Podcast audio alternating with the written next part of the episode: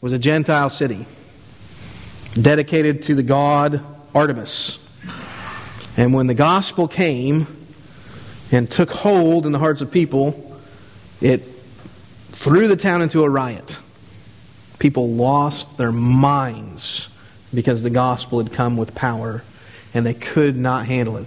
Started a riot, things got out of hand. The city mayor basically had to come in and settle down the crowd. This may sound familiar. The last couple of months, uh, there is, there were real differences between Gentile world and the Jews. Not just in circumcision, but in actual fact, right? So, Paul, I think somewhat with some sarcastic tone, begins a section and says, You were called the uncircumcision by those who were the circumcision kind of giving some joviality to the ridiculousness of it, that you could be saved because you're circumcised. But then he says things that are actually true. He says, But you were separated from Christ. There is no doubt. You actually were not God's people. And you were separated from Christ in these ways. You were alienated from the commonwealth. You had no part in the fellowship of God's people, the pleasantness of their company. You had no part in that commonwealth of Israel. You were strangers to the covenants of grace, the covenants of promise. You did not know them. You did not understand them. They were not yours. You did not get the God of grace. You had no hope because of that. That you were just spinning your wheels, trying to mollify whatever God you had, which at that time in Ephesus would have been Artemis. And you were without God in the world. So Paul here kind of does a uh, tongue in cheek in order to make the, the very real point. Yeah, they called you the uncircumcision and they were kind of mean about it. But here's the reality you actually weren't part of God's people. You didn't have the promises, you didn't have the fellowship, you did not have hope, you did not have God. But now, now in Christ Jesus, you who are far off have been brought near. So you had the Israel of the day, the Jews of the day, and they had been given real, actual ordinances by God.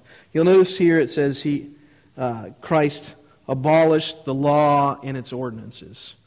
Now, this gets a little confusing because when you hear the law and abolish, we tend to think the law means like the Ten Commandments and all that stuff. Okay?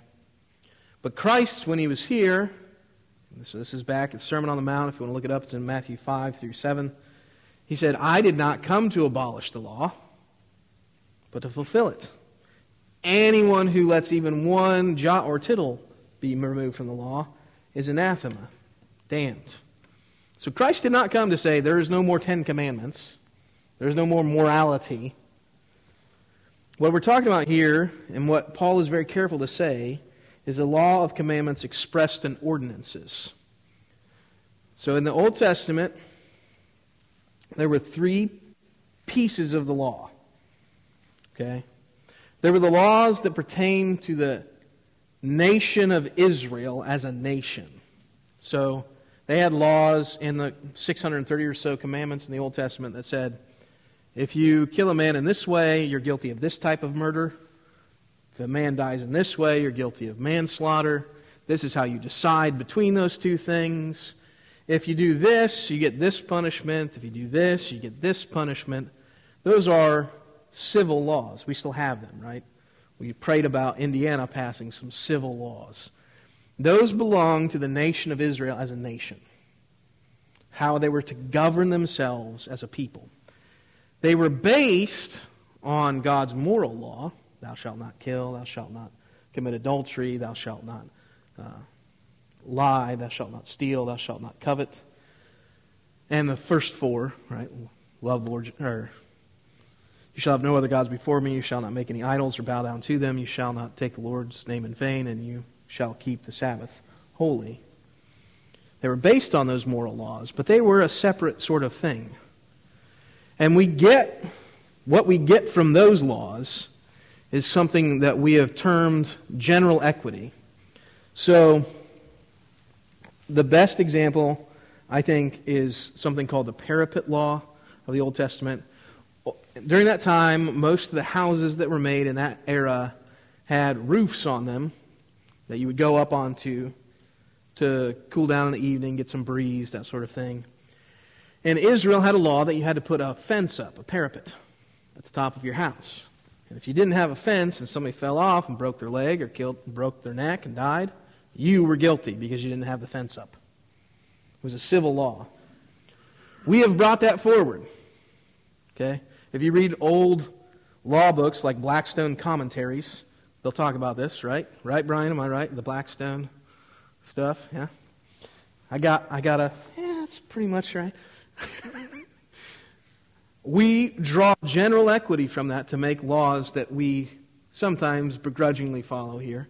One of them being something like this. If you put a pool in your yard, in most towns, including Jasper, what do you have to do? Put a fence around it. Why do you have to put a fence around it? So that some kid doesn't come wandering around and drown in your pool. It's a general equity law. They didn't have pools in the Old Testament. They had a roof They needed a fence so you wouldn't fall off and break your leg. We have pools now in very few houses that have a roof you walk around on. So we have a law that's similar to. It's general equity. It's from that sort of law to our civil laws now. So that's one section. The civil laws of the nation of Israel. They're based on the moral laws. The second section is the priestly laws. Actually, let's do this the other way. Yeah. The second section we'll call the moral law. Okay? The moral law are the Ten Commandments and everything connected to them. So the civil laws are connected, but only outwardly in ordinances. The moral law, though, is absolute, final, unending. It will never be okay to murder. It was not okay in the beginning. It is not okay now. It will not be okay in the kingdom to come. It is a forever ordinance, a forever moral law. It has no end. We might figure out how to apply it differently. We might criminalize some things that are against it and not criminalize other things that are against it. But the moral law, summed up in the Ten Commandments, is a forever law of God. It continues on. And those are the things Christ said, I did not come to abolish the law. I came to fulfill the law. He fulfilled all the moral law and all its moral implications. So, moral implications. Those are things that are down to particulars, how we interpret the moral law. So, one of the things that Jesus dealt with with the Pharisees was how we interpret honor your father and mother. That was a command. That's right. It's the fifth commandment. Honor your father and mother, that it may go well with you, that you may live long in the land. Fast forward several thousand years. Jesus is walking around with the Pharisees and the Sadducees. And these guys are supposed to follow that moral law honor your father and mother. How are they supposed to do it? Well, one of the ways we determine how you're supposed to do it is by looking at how people are not doing it. And so Jesus said, You, Pharisees, are breaking the commandments. And they're like, What are you talking about? We keep all the commandments. He says, Here's how you're breaking it. Instead of taking care of your elderly parents with your wealth, you're dedicating it to the temple and calling it Corban, which means dedicated, basically, so that you don't actually have to do anything for your elderly parents. But you're looking holy because you gave a big gift to the, to the temple, to the tabernacle. You look like a good guy because you made a big contribution at the tent. But in reality, you're not following the moral law because you're not honoring your mother, mother and father. You're disgracing them. You're pretending like you don't have to do anything for them because you have given all your money away. Aren't you holy? Aren't you good? And, and Jesus says to them, You broke the law. He applies the moral law in specific ways. We still do this. We have to figure out how the moral law in its summation applies specifically, right? So, our day and age, what's the big sin of the culture? Homosexuality, transgenderism. Does the moral law apply to that? Yes, it applies in several ways, but most obviously in the commandment, thou shalt not commit adultery. Well, how does that work? It's applied through Scripture in many different ways, but the reality is the commandment, thou shalt not commit adultery, also implies you shall be chaste until you are married. That's implied in the moral commandment, and we see that all through Scripture. And so the moral law stays.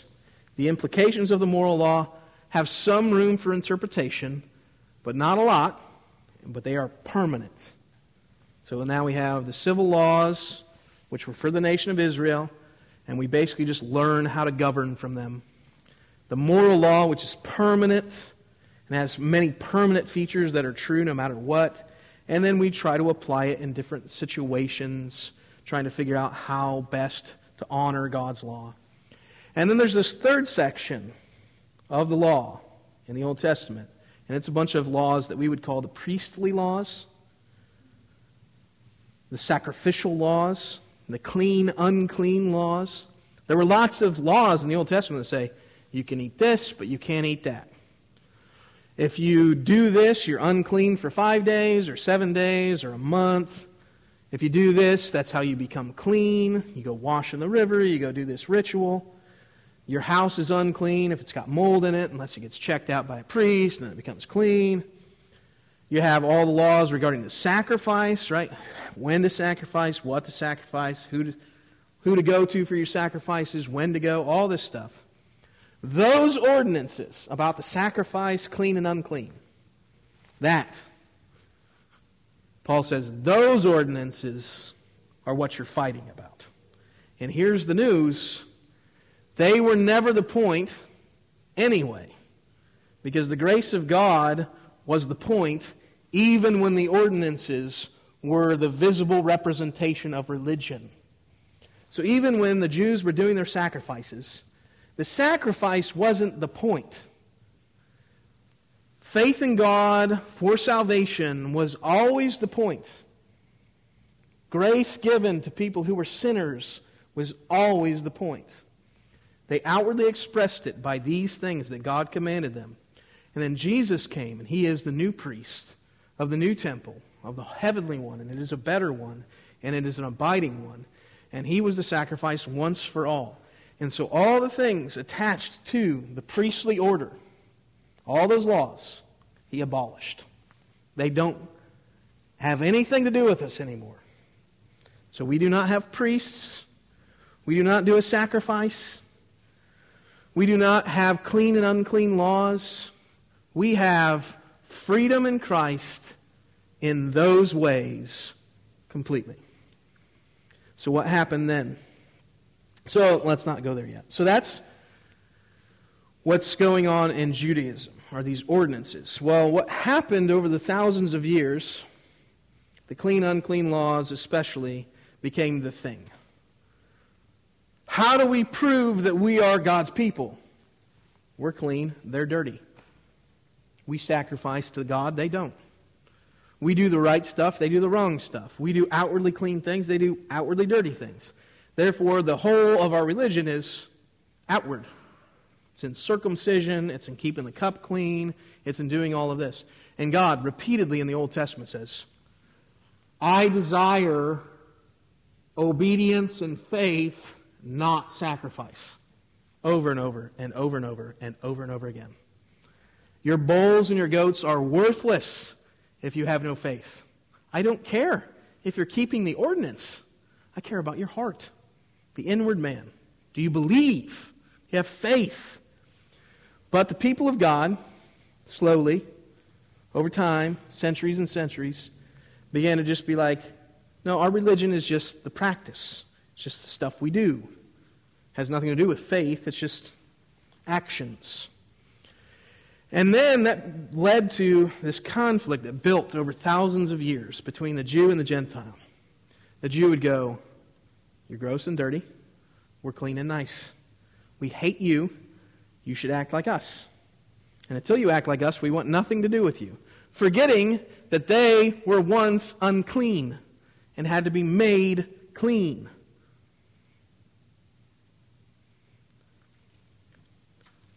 So this hostility had grown to the point where it was unbearable. The heat and hatred of arguments between the Jew and the Gentile were absolutely at a fever pitch. Hated one another. The Jews hated the Gentiles. It was not a nice, like, oh yeah, we don't eat there on Fridays. It was a, if you get a chance, throw a rock through their window kind of stuff. They were not nice. This hostility can only be dealt with in Christ. No outward forcing of behaviorism can fix that problem. Hostility will always remain. The government can come in and make a law and say, no, you're going to do it this way, and it doesn't matter. People will still hate each other. hostility will still be there. It does not matter what outwardly happens, the hostility remains. We see this all over the world still, where we try to put arbitrary borders around people groups that hate each other and they still kill each other, even though we call them one nation. You can't force people to like each other. If they hate each other, they're going to hate each other. Unless, unless this. But now in Christ Jesus, you who are once far off have been brought near by the blood of Christ. For he himself is our peace, who has made us both one, and has broken down in his flesh the dividing wall of hostility, abolishing the law of commandments expressed in ordinances, that he might create in himself one new man in place of the two, and so by making peace what has to happen for peace between warring people? Historically, what has to happen? What has happened? War. War is how you get peace. You don't like you, I don't like you, we're really mad, boom, war. Somebody wins, and we try to force peace. And does that peace last? No, that peace doesn't last. It only lasts so long. And then all that hatred, that still was there, despite the outward looking peace stuff, bubbles to the surface, and war. Christ tore down the hostility in his body and made peace between warring factions. Not by having them battle each other, but by his flesh. He did the battle. There was a war. It had to be fought. It had to be won. But it couldn't be fought between the people themselves. It had to be fought by someone greater than them who could actually do something about it permanently. And that permanence is the grace of God given to believers so that they can be at peace with one another. But their most crucial part of that is they have to be at peace with God. They have to be made partakers of the covenants of promise. They have to be brought near to God. Until that point, until people are near to God, no amount of peacemaking will work. Even though I talk a lot about politics, what's going on at the State House, the reality is this unless people repent and believe the gospel here in our state community, across the entire United States, there will be no peace. There will be no peace. We are fools if we think a law brings peace. Laws do not bring peace. Laws punish lawbreakers.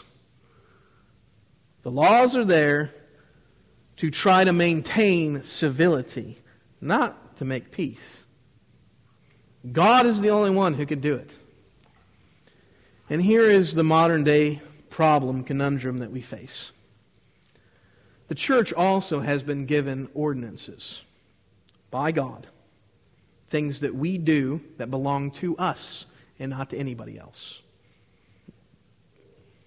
We have the fellowship wrought by the Spirit. We have the preaching of the gospel, the teaching of the apostles. We have prayer. We have giving.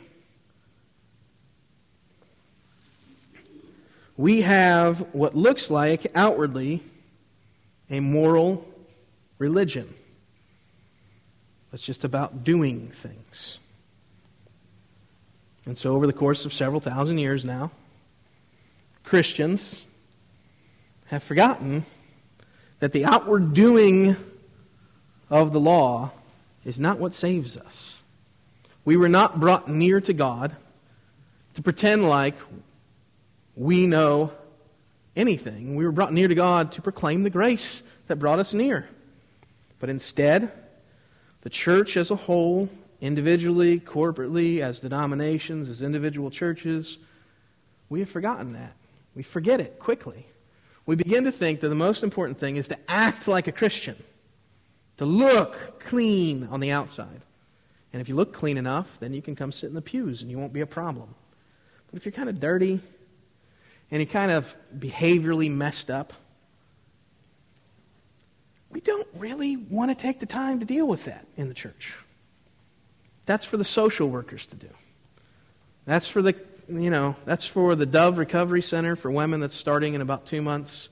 It's uh, a drug recovery place over on 15th Street by Kimball. That's what they do over there. Is they take care of recovering drug addicts. Church has no place for that. That's that's dirty, and we care about like outward appearance stuff. We care about you being able to sit in the pew without like, you know, doing any number of bad things.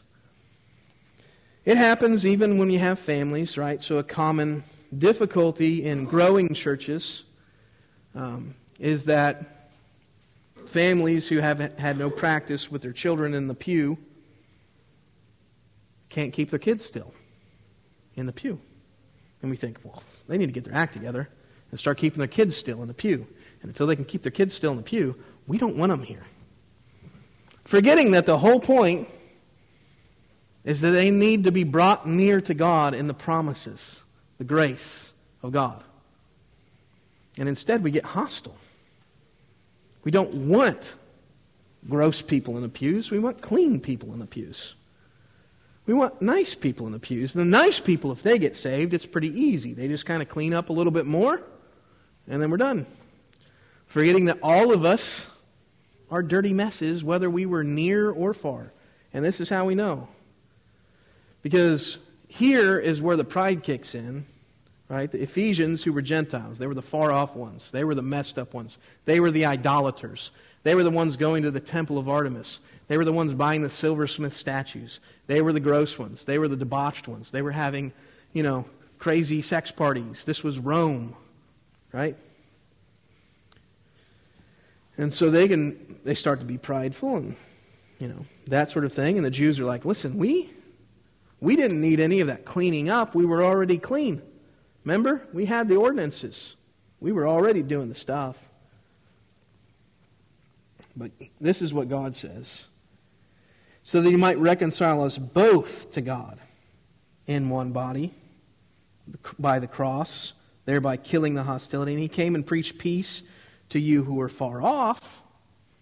We're like, of course, those people will need peace. You know, they're the gross ones. And then Paul turns the tables. He's like, he didn't just come to pre- bring peace to those who are far off, he came to preach peace to those who were near, outwardly clean, outwardly okay.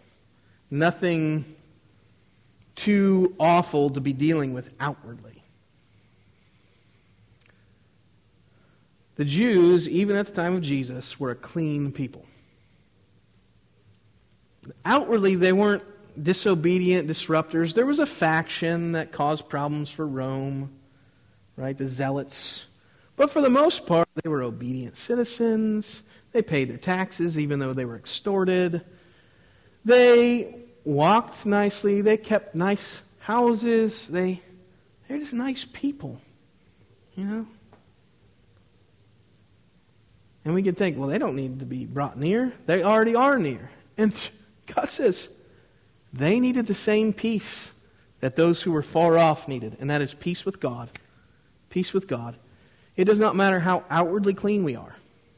If we do not have peace with God, none of it matters, and we will never ever have any success being non hostile to those we despise. But if we are brought near by the peace of God, and made peace with him through Christ, we have, this is verse 18, for through him we both have access in one spirit to the Father. We both have access to the Father. What Father? The Father, the only Father, the Father from whom all fatherhood gets its name. We're not some of this guy and some of that guy. Those who are far off and those who are near, we all get the same Father. And so, what happens in the church over time, and it doesn't matter what church it is, this is the heart of man. This is the sin common to men. We begin to think of ourselves as having cleaned ourselves up and made ourselves presentable. Rather than, even though we were outwardly presentable, we still had a major problem, and that was peace with God that needed to be reconciled, and it can only be reconciled through the sacrifice of Christ. And if we keep that in mind, we'll realize that even though outwardly we may be very different, you know, the drug addict who's been on the streets looks different than most of you. This has been a very big thing that has happened to me in the last decade of my life. Is I have begun thinking back on my childhood. And it's been difficult in a lot of ways. And the book that started it for me, really, was a book called Hillbilly Elegy by J.D. Vance. I talked about this several weeks ago, I think. The reason it started it in full steam, I think, is because J.D. Vance wrote about my family. I mean, you could have just taken page after page, and it was just like the stuff I grew up with hearing, knowing, thinking. And so it's been weird for me to think about my cousins and aunts and uncles who are far off not part of the commonwealth, don't know the promises, and live in ways that I could not imagine. It's very difficult because I love my family. I think, what happened? Why am I not like that? Is it because I'm more moral than them, cleaner than them? Is it because sometimes I shave my cheeks and my neck? Is it because because my cousins don't? and I forget most of the time. Is it because I wear dress pants on Sunday? Is it because I went to college? Flunked out, but I did go. Well, I, I was enrolled. We'll put it that way. I didn't go to class, but I was enrolled in college. Trying to be honest about what happened there. Is it because of that? Is it because I was good, a good student? I got straight A's. Is that the difference? Is it because I was good at music? I went to music school. I was an arts guy. Is it because I played football? Wasn't very good, but I did play. Is it because I was a big tipper? I was, used to be very proud of my tipping. I used to tell people about it and how much I tip You know. It's because of that. No, it's not because of any of that. Outwardly speaking, you could have looked at my many of my family members and me and thought you are different because of actions. But the reality is many of my relatives, though they look differently than me, are just as generous. Are the sorts of people who would absolutely not just give you the shirt off their back, but give you their bed, give you their house, hand you their keys, give you a tank of gas, and send you down the road and walk home themselves. They are that kind of people. All of them. They generous in ways that's hard to imagine. Family members who have taken in unwanted children from destitute families and adopted them as their own. Unbelieving, without Christ. Now, now what happened was a few years before I was born, my dad was reborn. And then my dad married my mom, who was also reborn. The grace of God came to my family. We did not do anything to deserve it. It wasn't because my dad went to college and none of his siblings did. It wasn't because my dad was a businessman and none of his brothers are. It wasn't because my dad was well respected in my hometown. It wasn't because my dad was a councilman. It wasn't because he was in the Lions Club or a Shriner. It wasn't because of any of that. God brought us near. That is the only difference. Outwardly, we looked different before that ever happened. My dad looked different than his siblings years before he became a Christian. Years. He wore a suit and tie to work. None of his brothers probably own a suit and tie. He looked different, but he was not a Christian. He didn't know the promises of God. He didn't have hope in this world. He did not know God. And then, and then, he did. Not because of works, because God is gracious.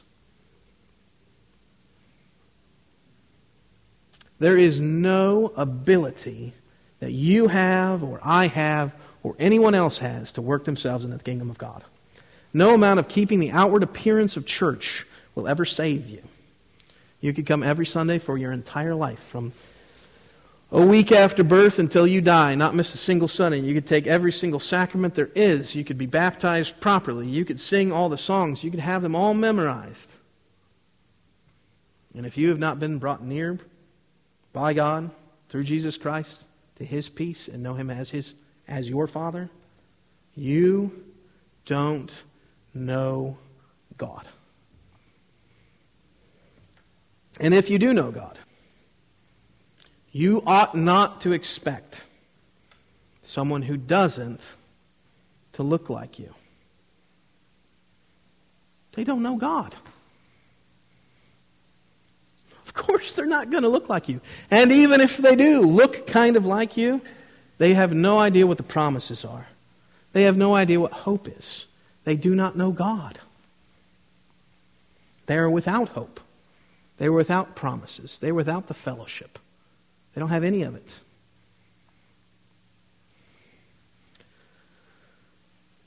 This hostility between classes between those in the church and those out of the church continues and has continued and is still a sin that we struggle with. We don't want dirty people in the pews until they've cleaned up a little bit. Maybe the church down the road who has the crack addict, you know, AA anonymous program, maybe they get all the weirdos and once they've been unweirded, then they can come join our church. You know, they've been a few years clean. All right, that church deals with the dirty people, and once they've been cleaned up a bit, we can take them. That's how most people think about church. That's the church that deals with the gross people. And then there's like a stepping stone church this way. And then there's our church. Ain't we nice? We are not a stepping stone church. We want the dirtiest of the dirty and the cleanest of the clean because both of them need to be brought near to God through Christ Jesus our Lord. That's the gospel. That's the broken walls of hostility. And God, through Jesus Christ, has done it in a way that we could never, ever hope to do it. No amount of morality, no amount of niceness, no amount of behaviorism could do this. I don't know how many of you know very many social workers. I've known a few. There are some social workers who do not end up being like this. But most social workers end up despising the people they work with because they don't change. They don't get better. They still abandon their kids. They still do drugs. They're a little bit better at, bad at, better at it. They're a little bit better at lying about it. But lots of people just don't change. And social workers get burnt out on it. it burns them up. You know, here I am investing years of my life in this person. And here they are, just completely destroying themselves. It's hard. It's hard. There's no place to do it outside the church by the power of the Spirit. Social workers will not win the world, they won't clean up the world. The only people who have any hope of making the world a better place are Christians who believe these things. We are the hope of the world because we know the peace of God. And He is the only one who can help us and help them. Spending our time not doing that, it's not good. And so, what do we need to do then as we close?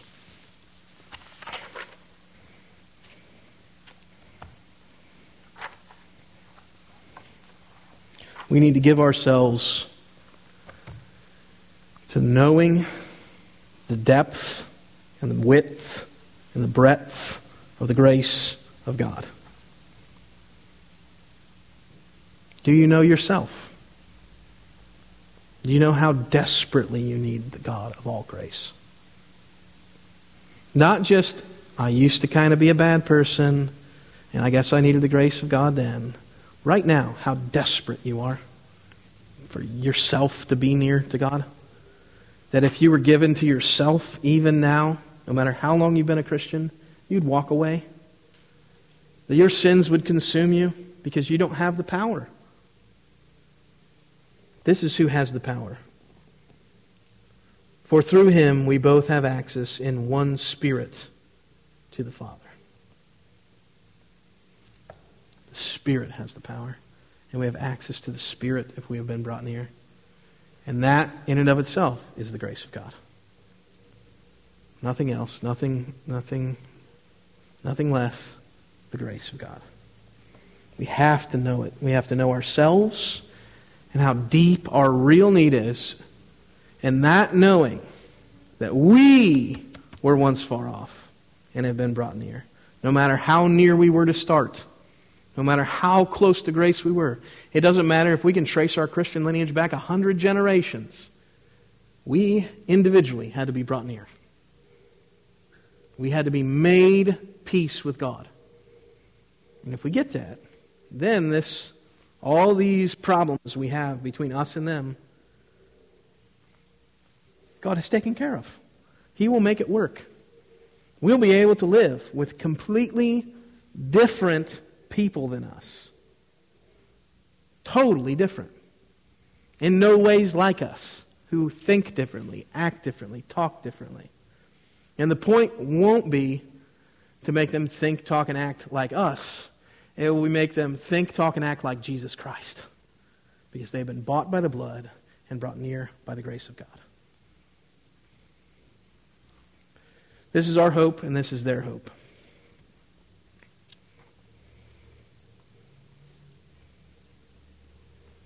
Let's stand this morning. And we will pray. And then we will sing.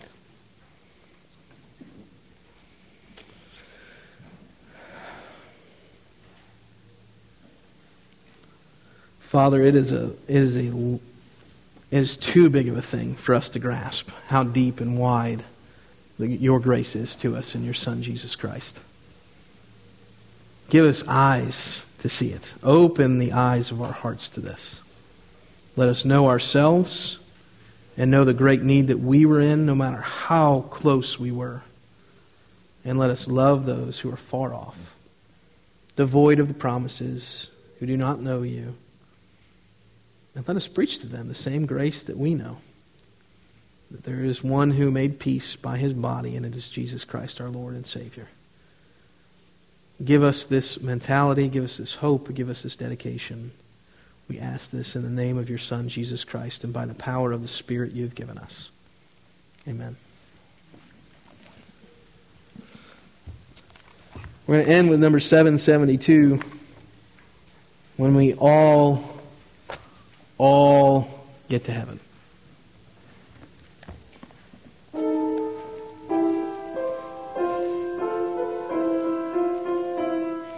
Sing the wondrous love of Jesus. Sing his mercy and his grace.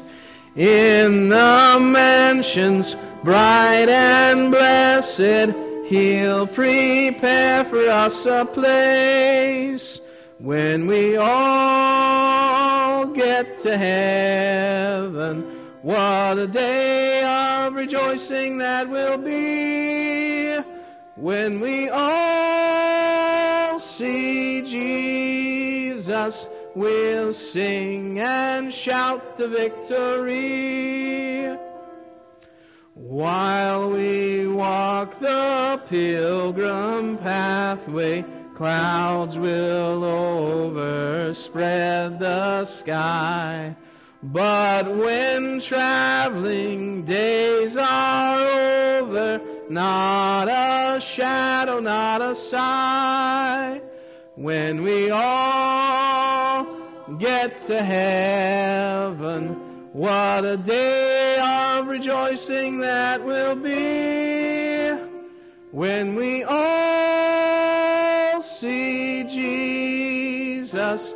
We'll sing and shout the victory. Let us then be true and faithful, trusting, serving every day. Just one glimpse of Him in glory will the toils of life repay. When we all get to heaven, what a day of rejoicing that will be. When we all see Jesus, we'll sing and shout the victory. Onward to the prize before us, soon his beauty we'll behold. Soon the pearly gates will open, we shall tread the streets of gold. When we all get to heaven, what a day of rejoicing that will be when we all see Jesus. We'll sing and shout the victory.